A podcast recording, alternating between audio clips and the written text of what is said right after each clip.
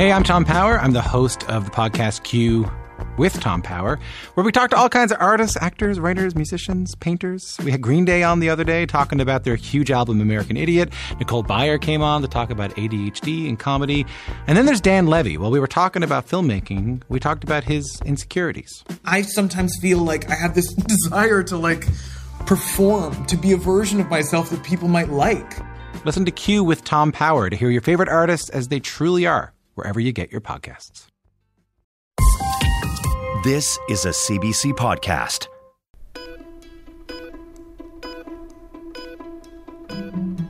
Hi, I'm Dr. Brian Goldman. Welcome to The Dose.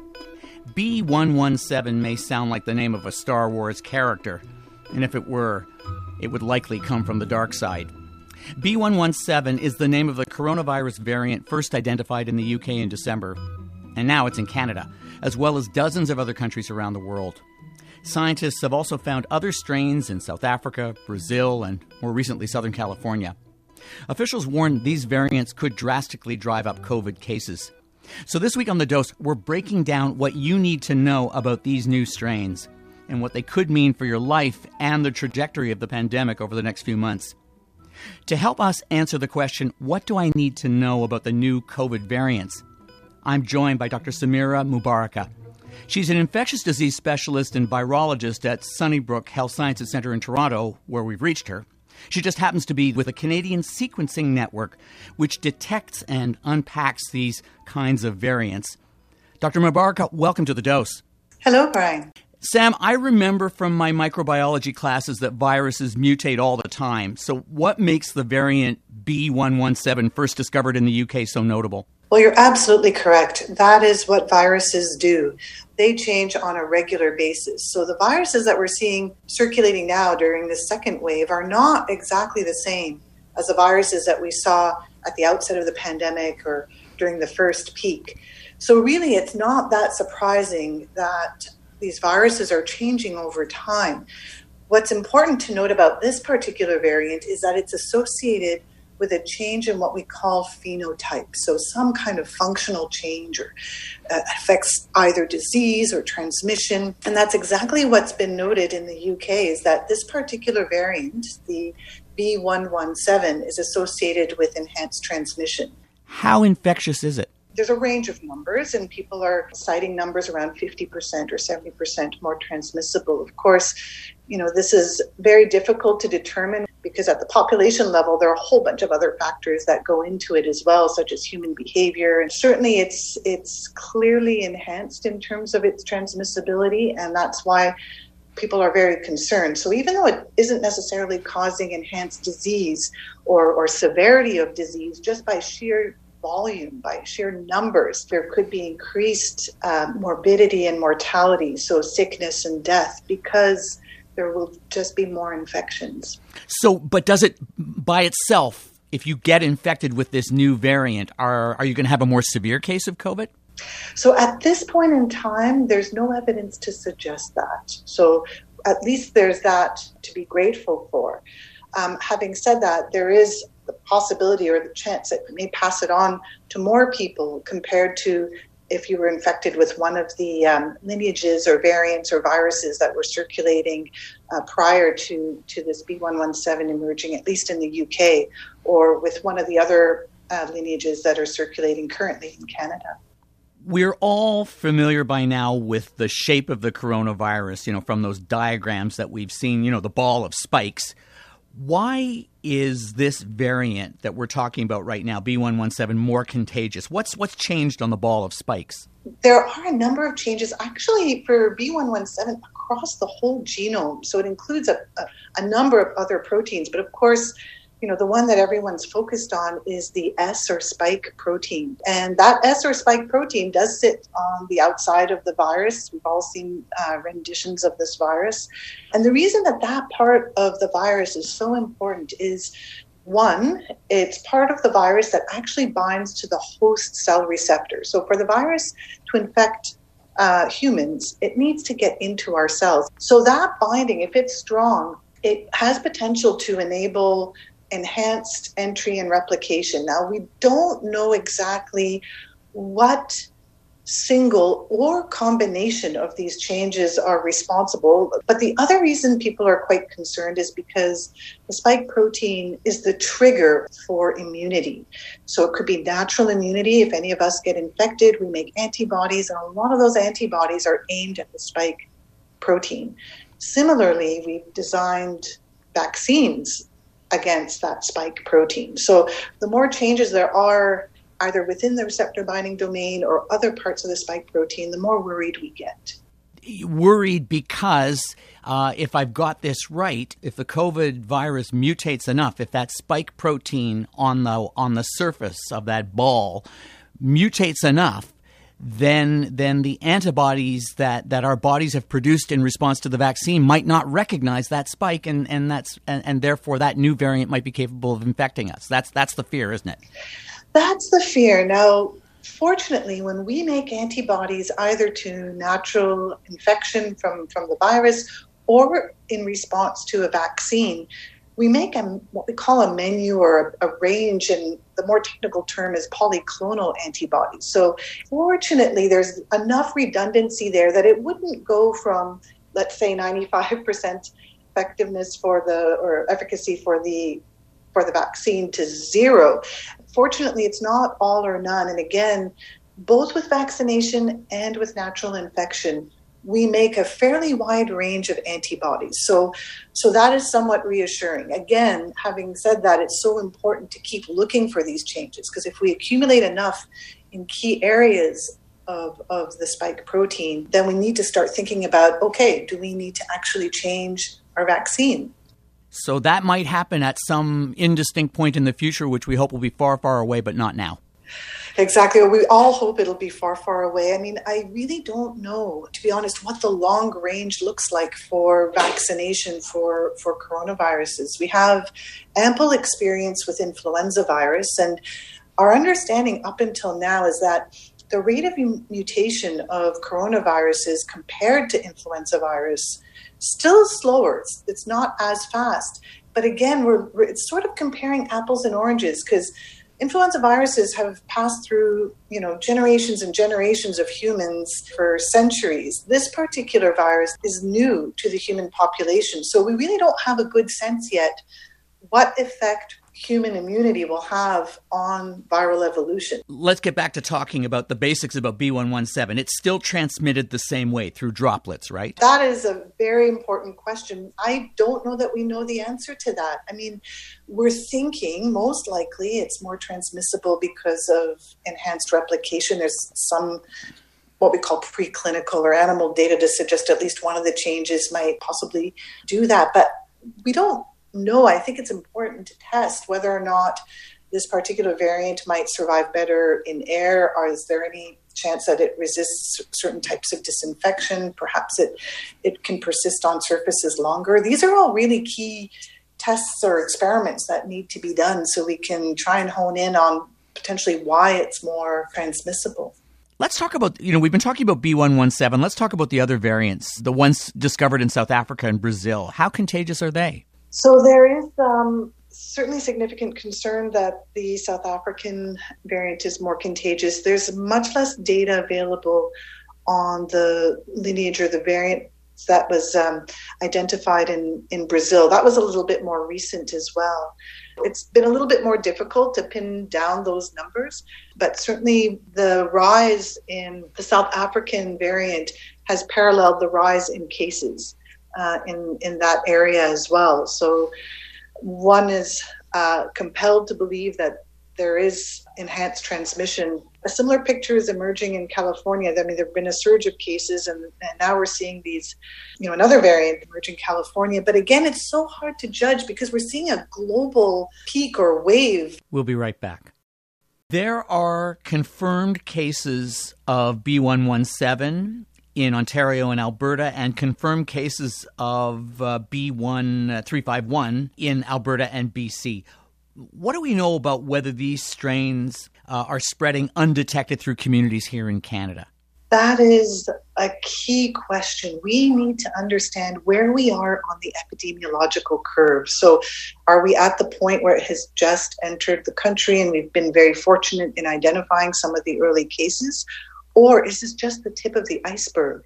And there are many more cases throughout the various communities, and it will vary according to geography. We really don't have a firm sense of that. We certainly have identified it in individuals who have either traveled or been exposed to travelers, and there have been cases which are thought to be community acquired, so there's no clear travel history associated with those cases.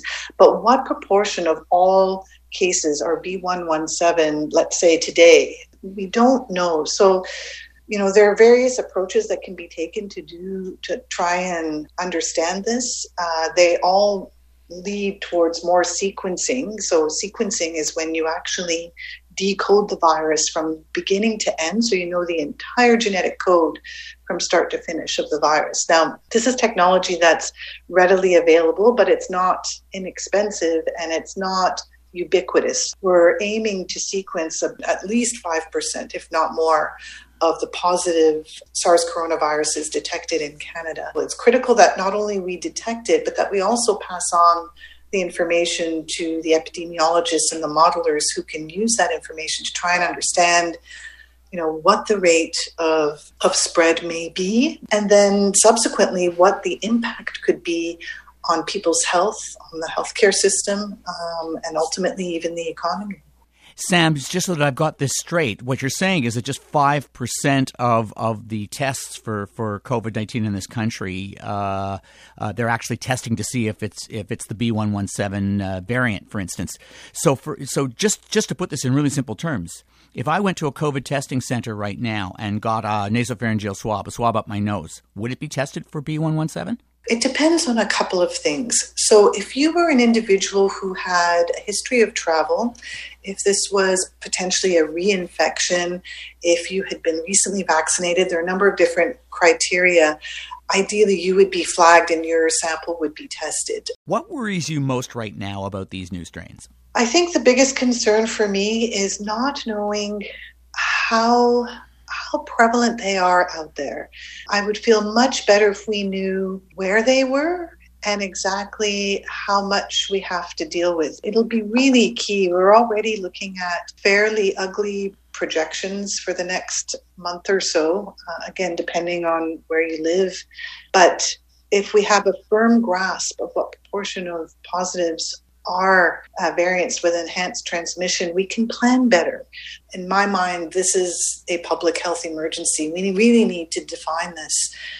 Secondarily, the more sequencing we do, the more variants we're going to find, or the more changes in the virus we're going to find, that we'll have less of a firm idea of what it means. And I think understanding what new variants may come up, what they actually mean when you find them, is going to be really key. Taking into account everything that you've said, you know, I'm mindful of the fact that the U.S. Centers for Disease Control says that B.1.1.7 could be the dominant strain in the United States by March. If Canada goes in the same direction, if B.1.1.7 is more infectious, that could overwhelm our healthcare system. Well, that's certainly the greatest concern that we have. And we're very fortunate in that we have started vaccinating in Canada. And someone characterized this as a race between the vaccine and the variant. I don't know if it's that straightforward, but it really emphasizes the important role that each of us can play. There are things that we can do to prevent this virus from spreading, whether it's lineages that are currently circulating in Canada or one of these variants of concern. Vaccination is going to be really key. We've already started on that road, fortunately, but there are things that each of us can do to really mitigate or prevent the spread. And every time you block a transmission, no matter what the means is, the less of a chance that it gets to spread further. So what should officials and governments be doing to stop these strains from overwhelming our healthcare system? I think preventing travel that's not necessary is one start. I think surveillance and detection is excellent, but it only works if you can intervene at the public health level. So it's much more effective for groups like our own and public health labs to identify these variants, if it means that it's done in a timely manner that also allows public health to track and trace and prevent ongoing spread. With these strains in the news and some pretty worrisome headlines, frankly, our audience is beginning to ask, I think, some very practical questions surrounding the rules that we have come to be able to recite. You know, staying 6 feet apart and you know, should we be wearing, and the masks that we wear, do we throw out the old playbook? How do we protect ourselves on a person-to-person basis from these new variants? You're absolutely right. It does call into question whether what we've been doing is sufficient or not. The challenge is really delineating what does need to be done. I don't think there's any question that what we've been doing is at minimum what's currently required. We certainly don't want to pull back from that. You know, there has been a proportion of individuals who have not complied with that guidance. I think it's important to underscore the need to, at the very least, continue to physically distance, to wear masks, to decontaminate surfaces, and to wash our hands. Like, there's no doubt in my mind that those are all absolutely essential. Does more need to be done at all of those levels? That is a greater, more important question. Recommendations along those lines need to be backed up by data. And so ultimately, I guess the bottom line is we need those data. We need to start doing the work that's required to determine whether or not those interventions are sufficient. But I think at the very base, at the very start, we really need to make sure that everyone is following those. I think as long as people are making exceptions, are bending the rules, or worst case scenario, not following them at all, it's hard to even start talking about enhancing them further. As it is, Sam, I think it might be scary for our audience hearing that what they're doing is the bare minimum in the face of these new variants. Yes, when you're talking about something with enhanced transmissibility, it's really key to think about the part that we can play in mitigating spread.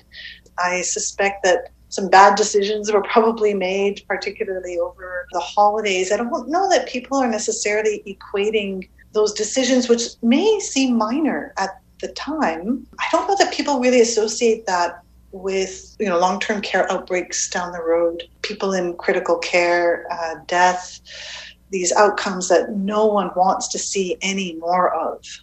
So at the very least, we all have to. This is even more reason to follow the guidelines.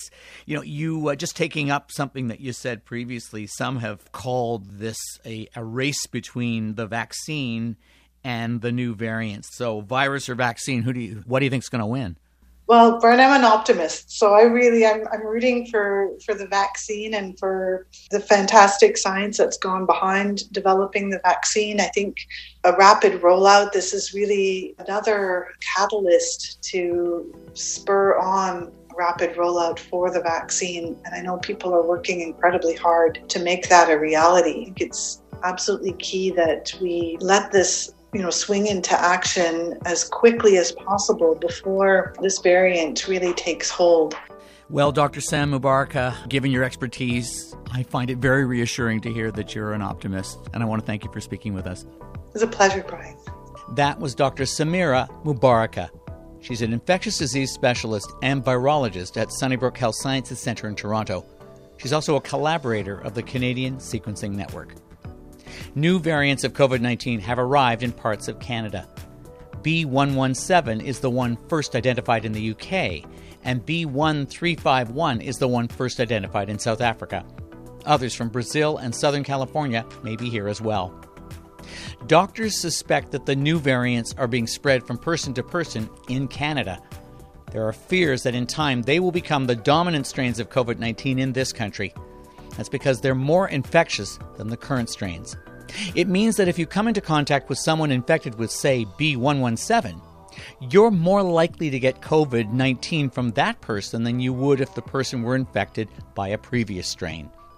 The good news is that these variants do not cause more severe illness and do not cause more deaths. Still, as B.1.1.7 and B.1.351 become more commonplace in Canada, it means we could be seeing a lot more cases of COVID. The other good news is that doctors believe the Pfizer, Moderna, and other vaccines will be quite effective against the new strains of COVID-19. Here's your dose of smart advice about the new variants. Since they are more infectious, it's now more important than ever to follow public health guidelines. If you skirt rules like physical distancing and wearing masks, you'll be much more likely to get infected if you're in close contact with someone infected with the new strains. To know just how widespread the new variants are, the provinces should do much more testing and surveillance. Finally, the fact that doctors think the vaccines are likely to be highly effective against the new strains is one more reason to roll up your sleeves. If you have topics you'd like to hear on The Dose or questions you'd like answered, email us at thedose@cbc.ca.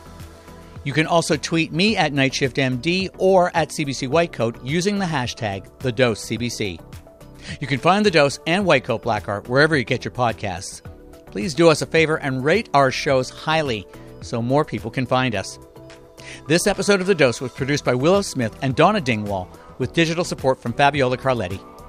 Thanks once again to Billy Heaton for technical support. The Dose wants you to be better informed about your health. But if you're looking for medical advice, see your healthcare provider. I'm Dr. Brian Goldman. Until your next dose.